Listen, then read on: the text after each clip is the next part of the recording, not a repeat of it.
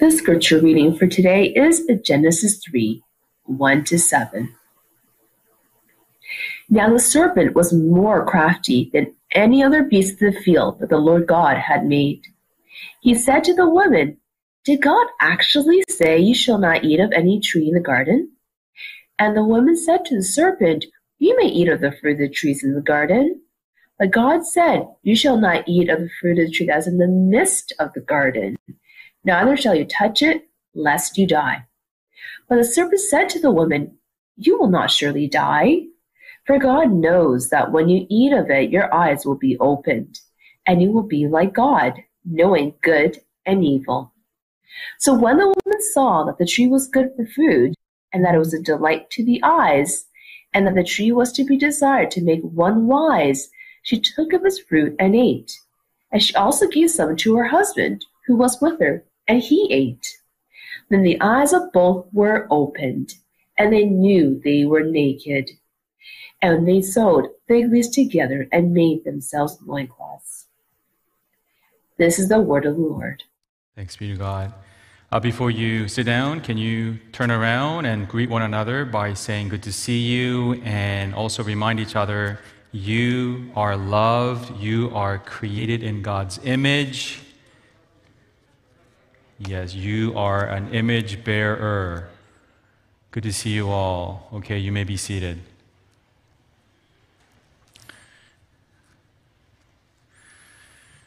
We are going through a sermon series called The Image of God from Genesis.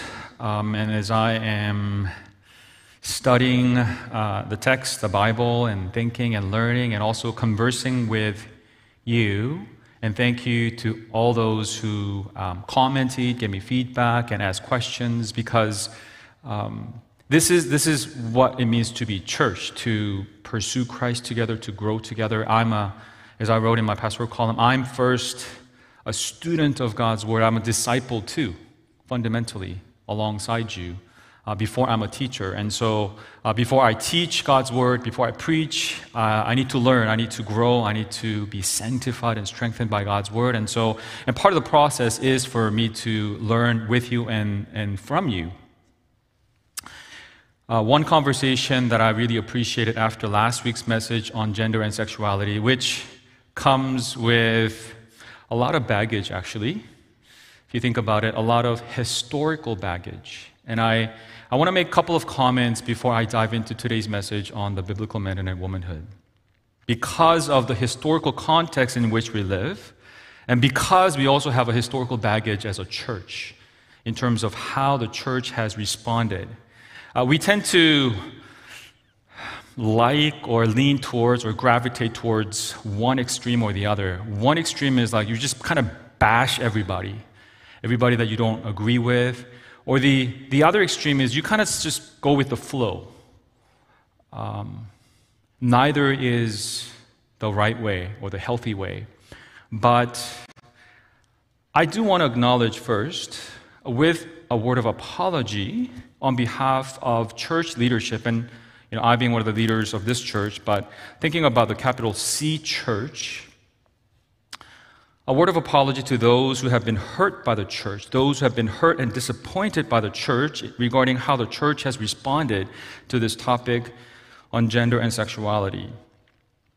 Um, Anglican Church of North America uh, recently, last year, had a pastoral statement regarding sexuality and identity, and I included that in the pastoral column. Uh, and Please check it out. I read through the whole document.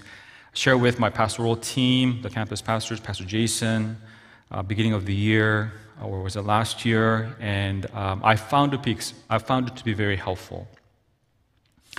And part of the statement says this Indeed, we recognize that same sex sexual relationships have been an often targeted sin, while other sinful manifestations of our common fallen nature, such as pornography, adultery, divorce, greed, yes, greed, and disregard for the poor have sometimes been tragically discounted or even ignored.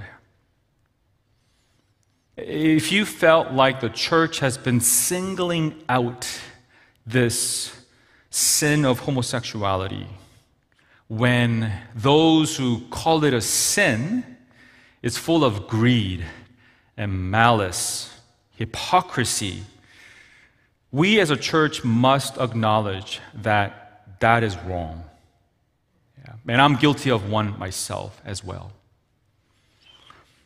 Second of all, I do want to have a short preliminary word of invitation to those who are hurting, those who are hurting or struggling with gender dysphoria or same sex attraction. Gender dysphoria is a new word. Um, some of you don't really know. Um, when I mention that word, some of you are like, what, what, what, do you mean by gender dysphoria? So, gender dysphoria is an experience of feeling that you don't match your physiological gender. Basically, you feel like you're in a wrong body. Tim Keller wisely says this, and this is a pastoral response that I think is very rooted in God's character and God's heart, and we need to reflect that as we approach this topic. And he writes this To experience gender dysphoria is extremely painful. To have your feelings sharply out of accord with your body is a life dominating grief. And as Christians, we of all people should be able to show understanding and compassion, knowing the devastating effect of the fall. So let me share this. I don't personally experience gender dysphoria, I've never experienced it myself. But do you know that Jesus experienced dysphoria? Jesus experienced dysphoria, not gender dysphoria, but Jesus experienced dysphoria, meaning he experienced what it means to be in the wrong body. He's God, but he who knew no sin became sin. He became a human flesh. He experienced the ultimate experience of being in a wrong flesh. That's incarnation. That's crucifixion. And there is no greater dysphoria that's ever experienced in human history. And Christians believe that Jesus, who made you, went through all that for you. That's the good news. That's the gospel that we believe in. That's the gospel that we preach. Gospel is for everybody those with dysphoria, without dysphoria, those who are homosexuals, those who are heterosexuals, those who are confused. So, my invitation is to come to Jesus. I have a longer statement from Anglican Church's pastoral document. Um, but today's topic, um, I had to dwindle down five times to make it shorter because um, I tend to go long, right? So I'm not going to read it. So please check out the Anglican um, Church in North America, the Pastoral Statement on Sexuality and Gender, and you will learn how we are to engage in this conversation. So, church, if you're a Christian, if you're part of this church, we have a work cut out for us. Um, the world is groaning. I mean, we ourselves are groaning, but the world is aching with pain, with suffering, the whole creation. And uh, we need to look at the world not simply as, you know, you sinners, but as fellow sufferers who have been marred by sin, like all of us in this room. And look at them as a sufferer rather than just a sinner. Look at each other as first saints and then sufferer and sinners in this church. Um, I share this again in the pastoral column because Not everybody reads that. I'm going to just mention this. Recently, I came across this quote If you are unwilling to offend anybody, you are not fit for ministry. And if you are eager to offend anybody, you are not fit for ministry. I like that. We got, we got to strike the balance. If, you're not, if we, as people of the truth, are not willing to offend, I mean, again, we cannot be eager to offend, but basically what that, what, what that statement, the first statement is saying is we can't be cowards. We need to be grounded and rooted and stand firm in the truth. But even as we do that, we cannot be eager to simply offend people. Yes, gospel will eventually because basically the gospel says you are not God, God is God. Repent and believe Jesus. That could come across pretty offensive. But we shouldn't be eager to offend people. We need to be rooted in our truth, two feet firmly rooted and grounded, but our hearts, our hands must be open. We can't do this all the time. We got to do this as a church. Speak the truth in love, willing to listen first before we speak. And I'm, I'm learning that myself uh, in my life. And we as a church need to do that, especially when it comes to controversial topics, because people have stories and we need to listen to stories, their stories.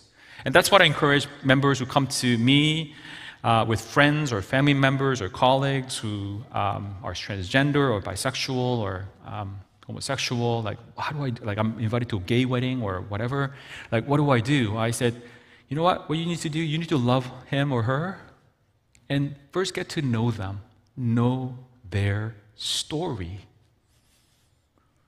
before you judge. Just love them. And the first step is to listen. That was rather a long preliminary. Um, so today's topic, as we are going through the sermon series on image of God, is on manhood and womanhood. And each sermon I find needs its own sermon series. I mean, this is a big topic. But today I want to I wanna focus on the, the relational dynamic between men and the women. I'm not going to be talking about the roles per se uh, or character traits per se. I want to talk about the relational dynamic as God has originally designed. It's about the design of God. As I shared last Sunday, one theologian notes that confusion over the meaning of sexual personhood is epidemic. The consequence is more divorce, more homosexuality, more sexual abuse, more promiscuity, more sexual awkwardness, and more emotional distress and suicide that come with the loss of God given identity.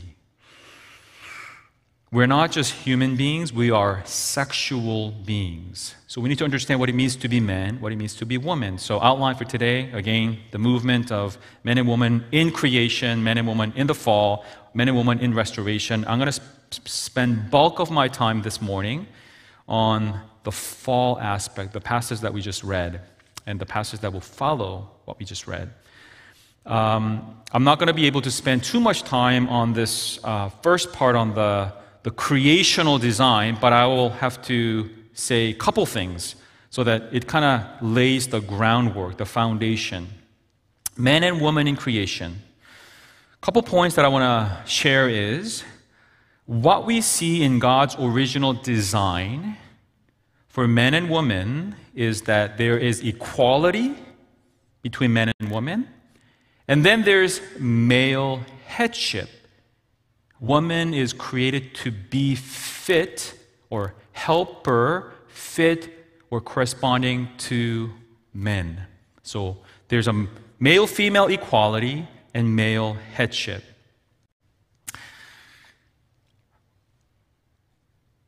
When some of you sitting here or listening at home, when you hear that word male headship, immediately it's a red flag for some of you. Immediately, you, you're cringing, you're frowning, male headship. And for many good reasons. Especially for those of you who have had a bad experience of men, whether it's from your father in your family, your husband or your boss at work or church leader who was a male. Just a bad male leadership. So whenever you hear this word male headship, you go like, what? Okay, I'm, I'm shutting down today. Today, I'm not going to listen to you. But, but hear me out. I chose that phrase intentionally. Actually, there were a couple people who said, don't use that. and uh, I actually put some thoughts, prayed. I chose this term, male headship, not because I want to, I'm forced to, because it's in the Bible. For instance, Ephesians 5:23 says, "For the husband is the head of the wife." Did you hear that? And some of you women like, "I don't like that." For the husband is the head of the wife, even as Christ is the head of the church. Uh, I can't avoid it. We just cannot avoid it. It's ingrained in God's creation, it's ingrained in God's restoration. What we need to do is to clarify and refine what it means to be head. We need to clarify what it means to be the head and fill it with the right meaning because the headship has been filled with so much junk. And I'm, I'm, I'm confessing, like, including myself, in my exercise of male headship, that we just don't like it. But let's face it, we cannot throw the baby with bathwater. And that's what I'm going to be trying to do this morning. Like, what does it mean to have male headship? In God's design, but then it's so devastatingly ruined in the fall, and what does it mean to be restored? So, uh, Genesis 2, I was going to spend some time looking at the original design, but no time for that. So, I'm going to focus more on Genesis 3. But, just a summary version of Genesis 1 and 2, we see both the beautiful equality and beautiful distinction in a male and female relationship. There's a equality between male and female in terms of dignity and worth and value. And yet there is distinction between men and women in terms of man being the head, woman being the helper. That's in the design. And man being the head, woman being the helper, has nothing to do with superiority or inferiority. Being a helper does not connote inferiority. It denotes actually honor and dignity because God Himself describes Himself as, I'm your helper. So the 22 times that the word is used in the Hebrew, in the, in, in the Old Testament, 16 times it is used to refer to God. So has nothing to do with inferiority. Nothing. In fact, you come to the New Testament, who's called the helper? Holy Spirit is called the helper. Equal with God, the Father, and the Son. But of course, there's this economic relationship within the Trinity where the Son submits to the Father, the Spirit submits to the Father and the Son. So there's an order in within God Himself. It's part of our DNA. We're just, and we are creating God's image. We cannot help it. It's not denigrating. It's not putting woman down to see what's in the Bible in chapter 2 of Genesis that woman is created as a helper fit or suitable for men. One wise sister this week, as I was trying to understand or try to understand woman's perspective, on this topic said this I do think one thing is clear women are helpers. Now, this is coming from women, okay? Singles and spouses, women are helpers. And there are certain traits that come as a helper. And God clearly recognized who needed woman's help. We all need help. It just happened that one gender needed it first. Okay? Now, when it comes to male headship,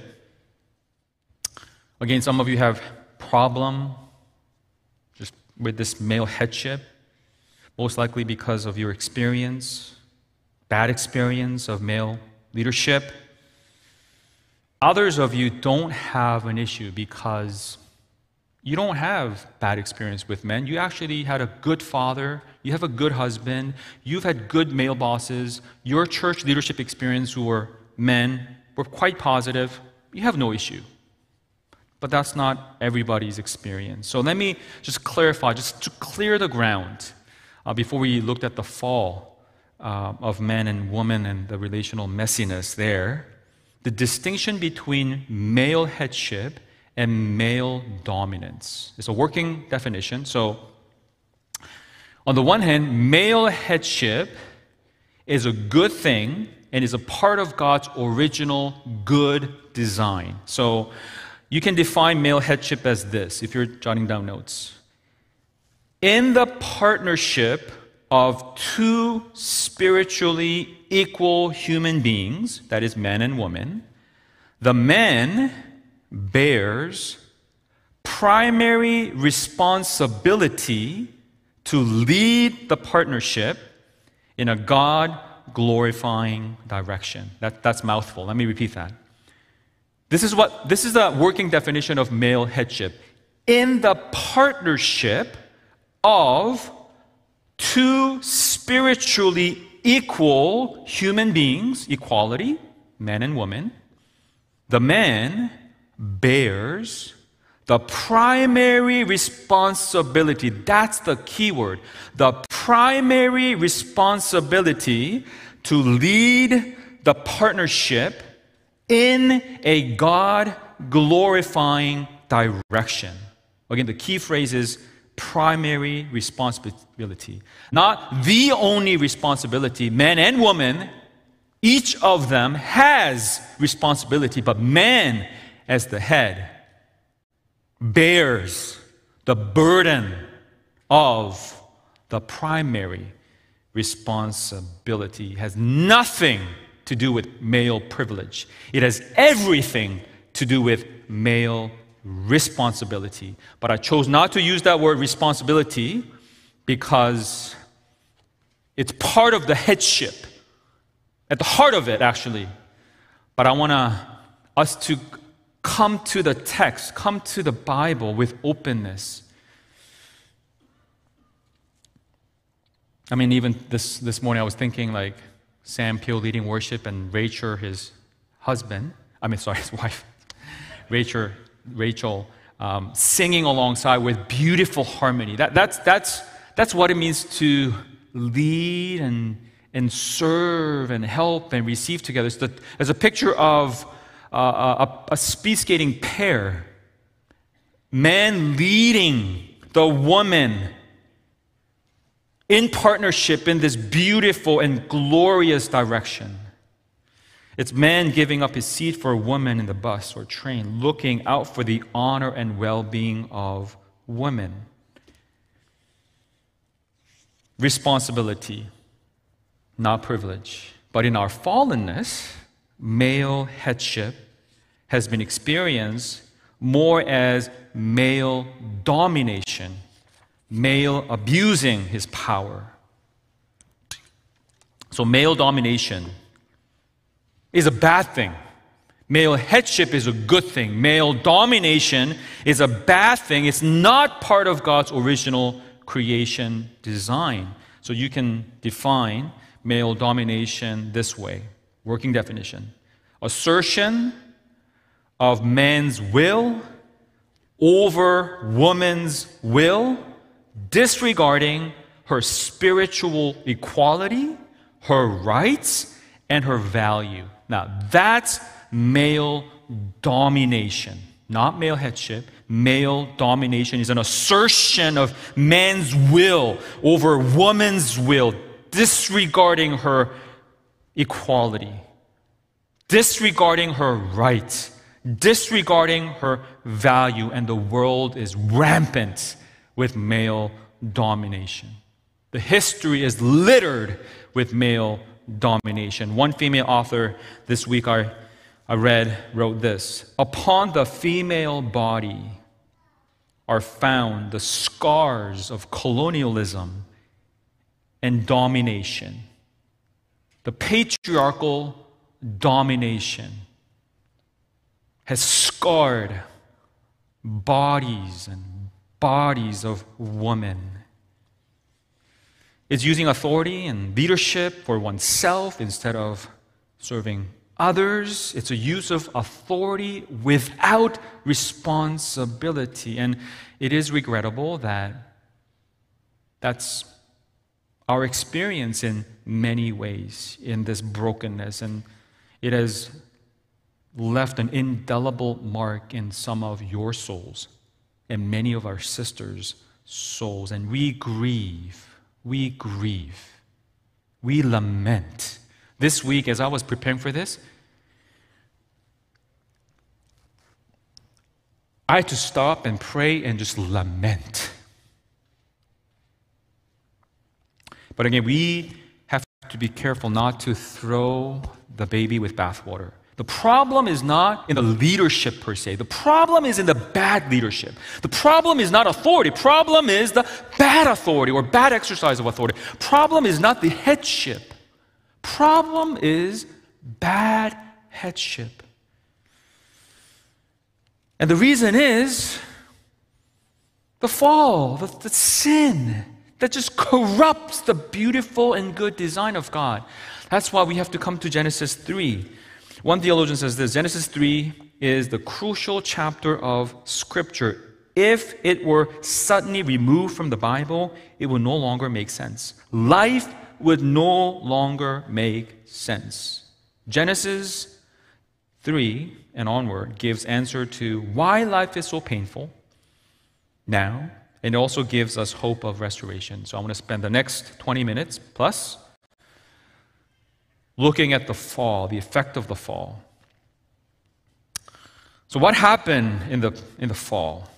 That's what we heard it read just now. Genesis 3 1 to 5. I'm going to reread it. But I'm going to, I'm going to insert some words, not to change the meaning, but to open the meaning up to you. Because in English, you can't really, it's hard to see. Now the serpent was more crafty than any other beast of the field that the Lord God had made. The serpent said to the woman, Did God actually say, You, like in English, you is used either for singular or plural, but you there in Hebrew is clearly plural. It's and there's only Adam and, Eve in the garden, so you too, right? Did God actually say, You two, two of you, you all shall not eat of any tree in the garden? And the woman said to the serpent, We, not I, we, she's representing man and woman as a second in command. Right? We may eat of the fruit of the tree in the garden, but God said, You too, plural, shall not eat of the fruit of the tree that is in the midst of the garden, neither shall you too, you all, touch it, lest you die. I'm gonna, we're gonna come back to this passage and like, look at the details, but today I'm not gonna focus on the details. I'm just gonna read it and then just look at it from the lens, you know, with the topic of man and womanhood. But the serpent said to the woman, You, plural, will not surely die. For God knows that when you, plural, you too, eat of it, your eyes will be open, and you, two of you, will be like God, knowing good and evil. So, here in this text, we see how there's a conversation between the serpent, or the, the devil in the form of the serpent, having a conversation with women. Um, and the question is, where is man? Huh. Huh. Where is Adam? Where is the man when the woman was being deceived? Where was the man when Satan was bringing her down and defying God's command? Where was the man? That is the question. Was he working in the garden? Was he working in the garden somewhere? Was he working in the garage? Was he making some investment to make more money for the future? Was he watching sports and Netflix? Was he out there somewhere playing golf? Where was Adam? Well, what, what does the text say? Do you know where he was? Where was he?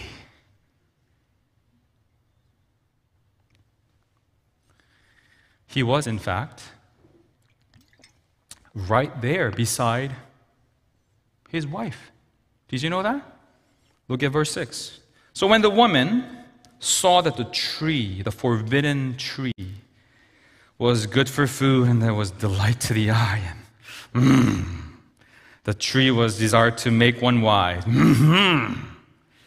She took of its fruit and ate, and she also gave some to her hubby who was with her. And he ate. What?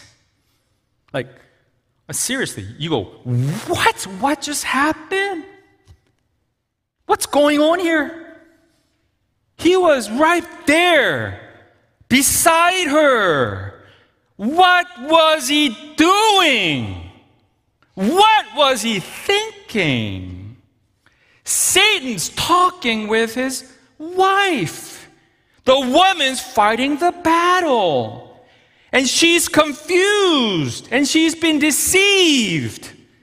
And what does he do?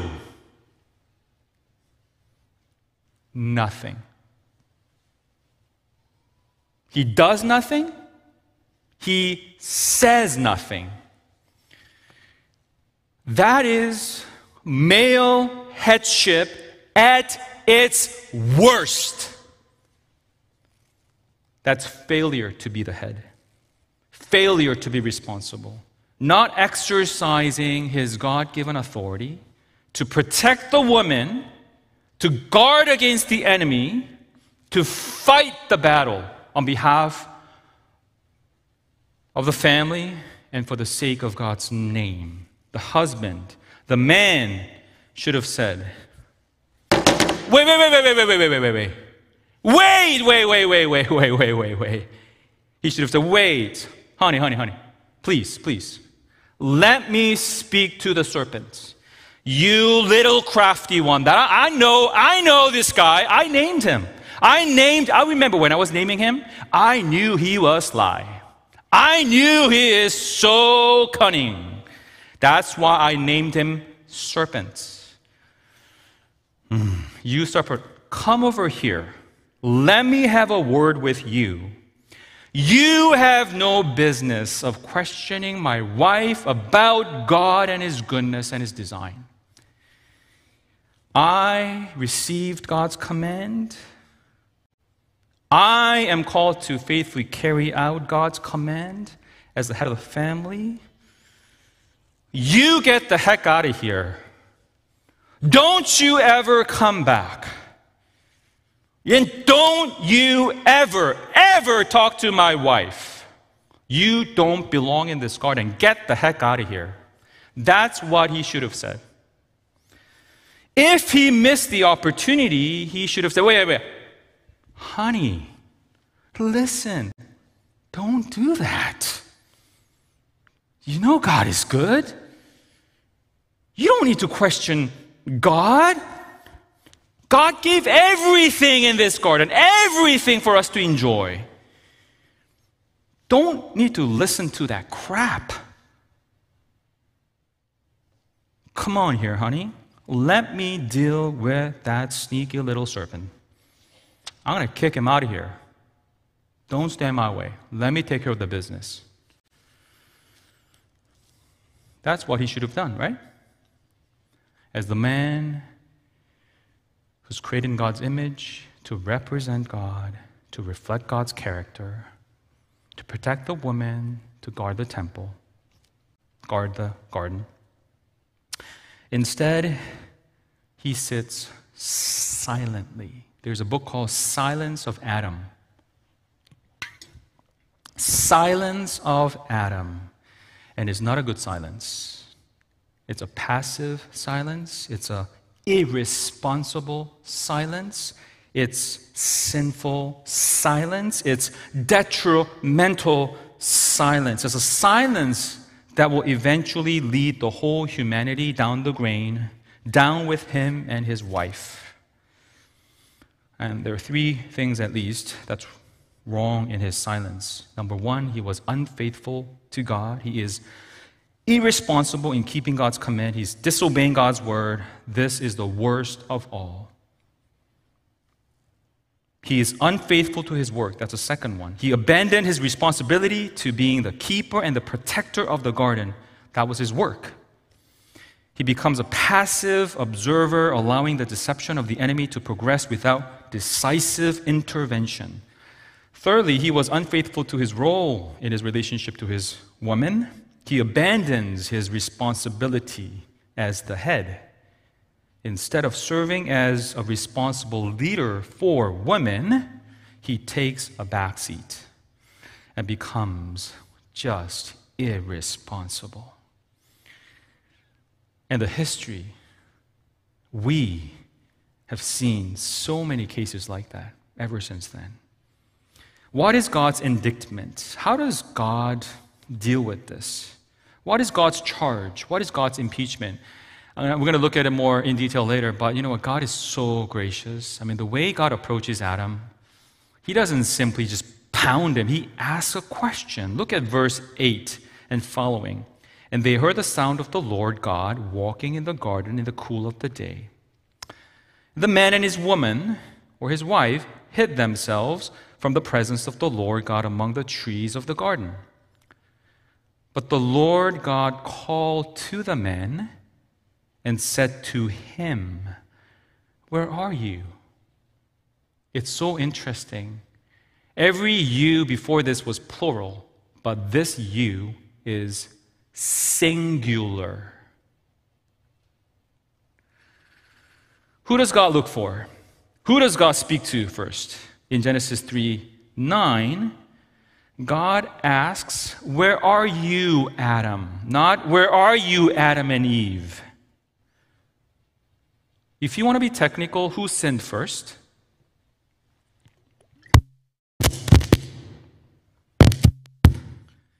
Eve sinned first. Practically.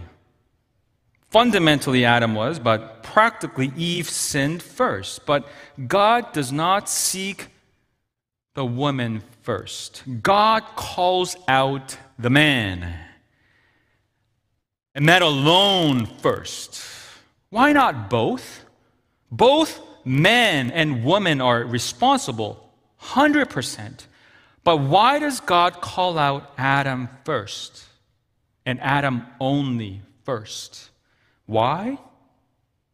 Because of male headship because the man is designed and called to take on the primary responsibility as the head. The headship of men is in creation, it's not in convention. It's not just from the fall, it's in creation. Again, it's not about male privilege. That's, that's a sinful way of putting headship of men. And we are all guilty of that as, as men. It's about responsibility. Now, us men may say, Man, that's not fair. She did it first. She got deceived by the serpent. I just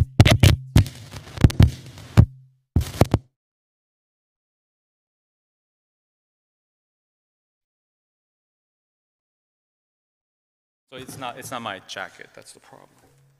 It's not me that's a problem. Okay, thank you. Well, since I took it off, I'm just going to take it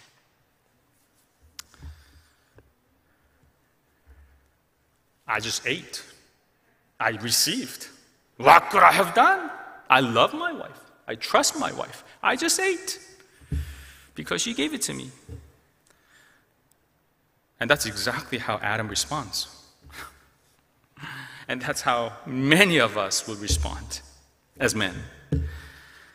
But it's very clear in the Bible that man takes the primary responsibility for the problem in the family and the church. If something goes wrong in the family and God comes to you open the door, who would God look for first? Even if it's your child who did something wrong, even if it's your wife who did something wrong, you know who God's going to look for after the knock? The man, the husband, the father. He has the primary responsibility as the head of the house. Not the only one with the responsibility, but the one with primary responsibility. If something wrong happens in the church, to whom does God come? Not the whole congregation. You know who's going to be accountable to first? The elders and the pastors. Because the leaders have the primary responsibility, not the only responsibility. If you mess up, it's you messed up. Yes, it's your responsibility. But if you're under my leadership, I am liable. I'm accountable to God. That's a burden of leadership. That's burden of headship. You know, First Timothy 3 talks about church leadership and says if anyone aspires to the office of eldership or pastorship, he desires a noble task, and the qualification includes being a one woman man, a man who has one wife. It's entrusted to men. Do you know why? It's not blocking women from taking a leadership position. It's not about male privilege. It's, it's, it's about male responsibility. Do you know why? Becoming a leader in those days was risking your life. You're putting your neck on the line. If the persecution breaks out tomorrow, Who's going to get thrown into the prison first? Who's going to get their head chopped first? Who's going to get burned at the stake first? The leader. The leader goes first. Paul is saying, don't push women and children first to suffer. Oh, come on, man. Don't do that. You, man, man up. Be willing to suffer for your family and for the church. That's what it means to be the head. It's not prohibiting women from leadership, it's about protecting the woman from harm. That is at the heart of that passage about the leadership of men. In our fallenness, however, those passages are used against women and not for women, and we distort it and abuse it, and things get really messy. It's not about women sit down, it's about men stand up, please. It's hard to be a leader. It's costly to be the head.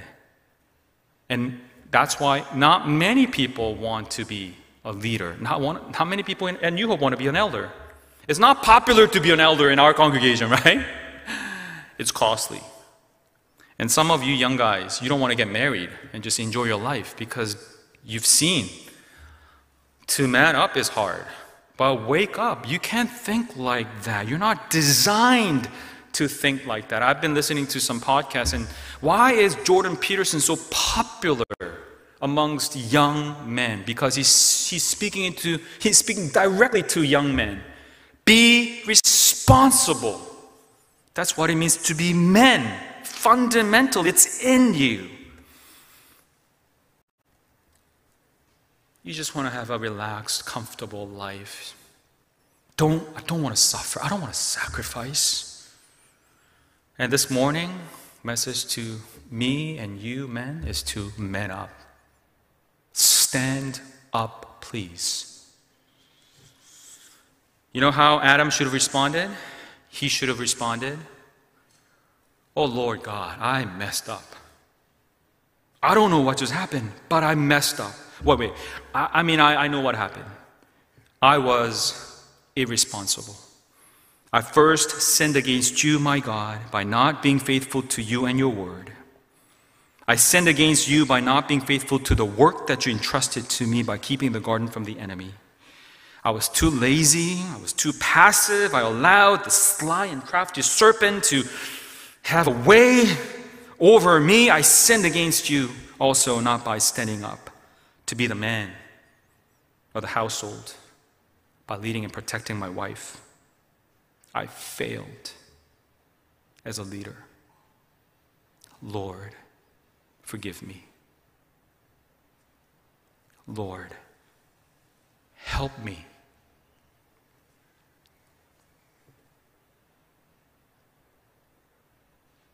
Lord, help me to be a better man. That's what he should have said. But how did Adam respond? Verse 11 and 12. God asks, Have you eaten of the tree of which I commanded you not to eat? And the man says, What? Instead of manning up, owning up his fault, his sin, he says, The woman, the woman whom you gave me, she, in Hebrew it's emphasized.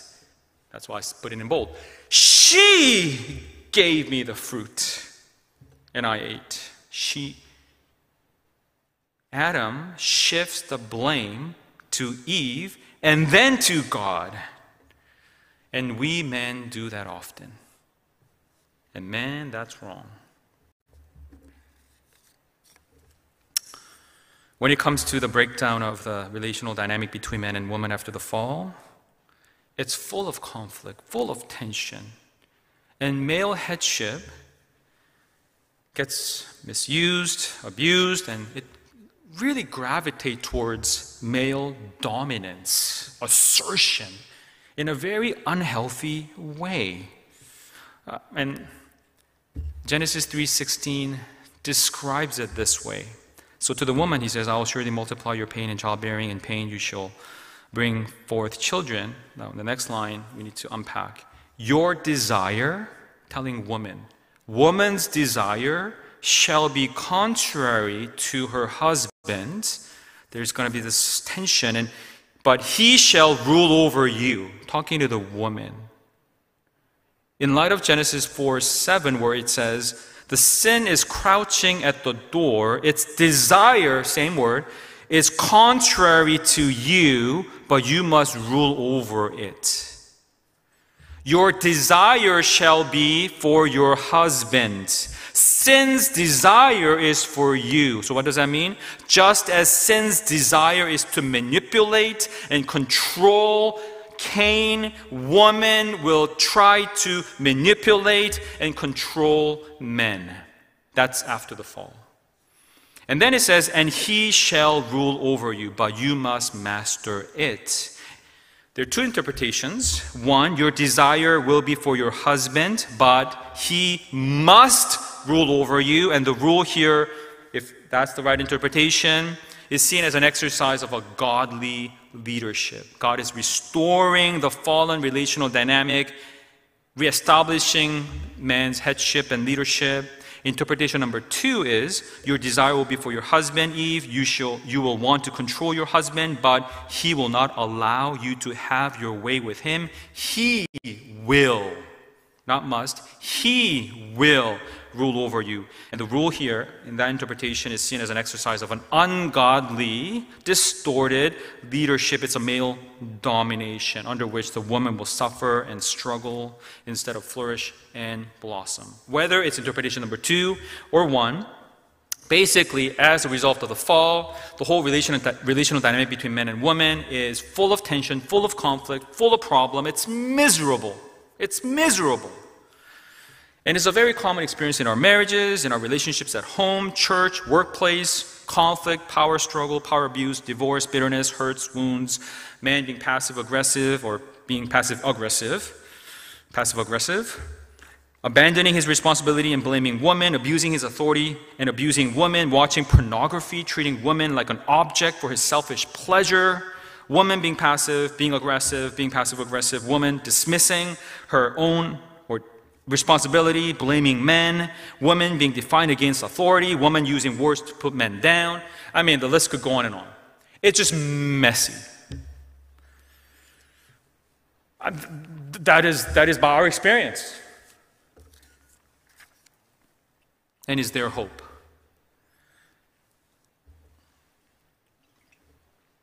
Come back next week. I'm, I'm just gonna, no, no. I, I, need to land with Jesus. So I, I, have to, I have to talk about the restoration. I need to, I need to land with hope. So let me, let me wrap up. Man and woman in restoration. There's a promise of God. Genesis 3:15. God says this, I will put enmity between you serpent and the woman and between your offspring and her offspring. He, the woman's offspring, the seed of the woman, will bruise your serpent's head, and you, serpent, devil, shall bruise his heel. Basically, the promise is this there will come a man from woman's body, a true head, a true leader, one who will not just take a primary responsibility for women, but the one who will take full responsibility not only for women, but for men.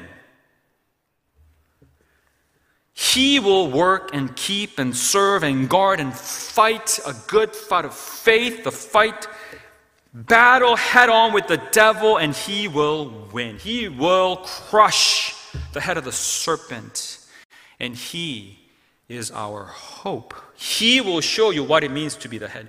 He will show you what it means to be leader. He will show you what it means to be responsible. He will show you what it means to be a human being. He will show you what it means to be men. And his name is Jesus, the second Adam. Jesus goes to the cross and he gets bruised in his heel. But he bruises the serpent by the head by taking full responsibility for the sins of humanity. He enters into the ring to fight the battle against the enemy, and he fights to death. And through his death, he conquers sin, death, and Satan. He is the man. Praise be to God. Jesus is the man. He is the head. He is the leader. He is the one who restores our broken relationship, our broken manhood and broken womanhood. So the pathway towards restoration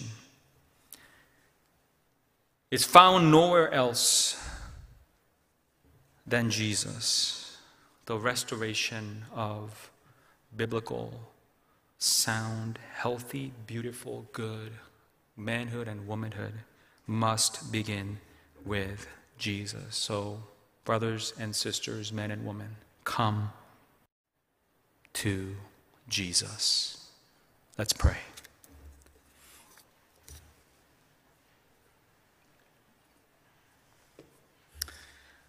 I know it's a little late, but I do want to give some time to pray. Specifically, this morning, I want to give some time to pray for men first, and then for women. I want all men in this room to stand, please. Man, please stand. Every, every man, young and old, every man.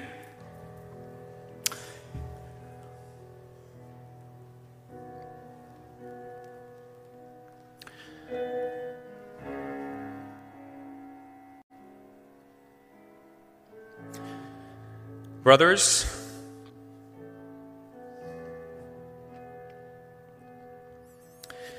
it's not easy to be men. It's not easy to be a good man. It's not easy to be a godly man. It's not easy to be the head. You'd rather not be the head. You feel like I was born in a wrong body. But you know what? God made you as men.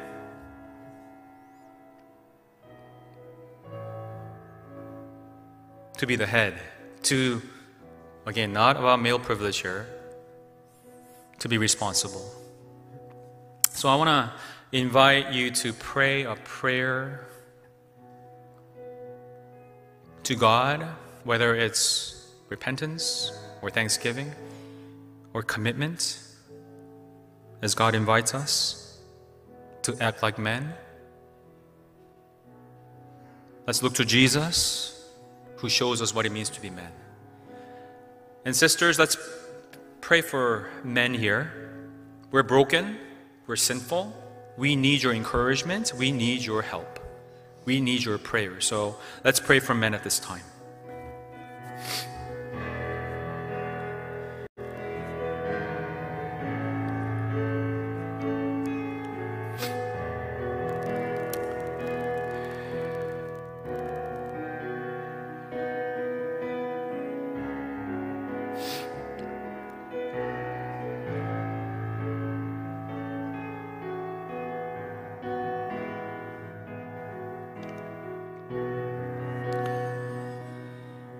Father, forgive us.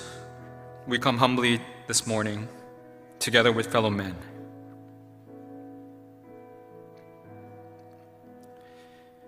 Forgive us for failing to be the man that you created us to be, failing to be responsible before you first, not listening to you, not being responsible to follow you and your ways. Forgive us, O oh God.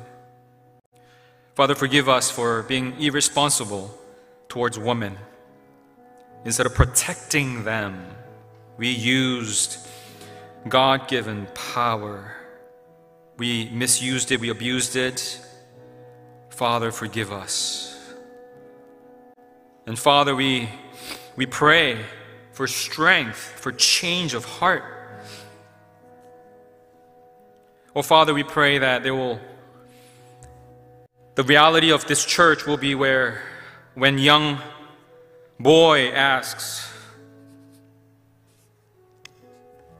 What does it mean to be man? We'll be able to say, Look at him, then you will know what it means to be man. Look at me, and I'll show you what it means to be man. Man willing to lay down his life for others So, Father, we, we pray for that grace, oh God. We need your help. I invite you to stand, women, at this time. Man, you can stand, stand up and let's pray for women. We ask for your forgiveness on behalf of men who failed you as head of the household in multiple different ways we lament together with you and we repent. And we pray for God's mercy that God will beautify you, that God will strengthen you to be the helper that God has created you to be, to be, to be the encourager, to be the beautiful and wise woman that you are created to be. And if there's anything that you need to repent of in your own shortcoming, uh, we want to invite you to also pray that as well. So let's pray for women at this time and men. If you're sitting with your spouse, you can hold her hand or um, touch your spouse and just bless her and thank God for her. You can even ask for forgiveness at this time if you want to. But let's pray for a woman at this time.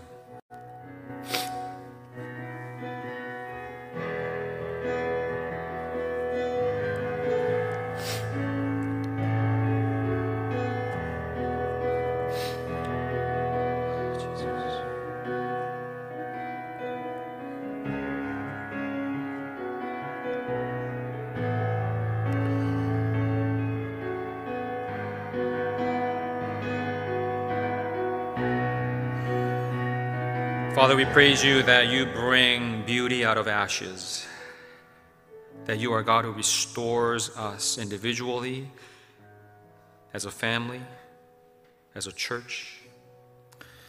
And we want to especially lift up our singles and single moms, especially in our midst, that this will be a church where a beautiful manhood and womanhood experienced, and where there needs to be help, and we need lots of help, especially as singles. This church will be a place where man will show other men what it means to be man of God. And this place will be a place where women will also help each other and show younger women what it means to be godly women. That this church will show how beautiful it is when brothers dwell in unity, when brothers and sisters dwell in unity, glorifying you as we are meant to as image bearers. Oh God, we pray for extra measure of grace, those who are suffering and aching. It may take a lot of time, but Father, may we be church where there will be healing and restoration as we journey together, as we grow together, as we look to you, Jesus, the founder and perfecter of our faith, the perfect man who restores all things. In Jesus' name we pray. Amen.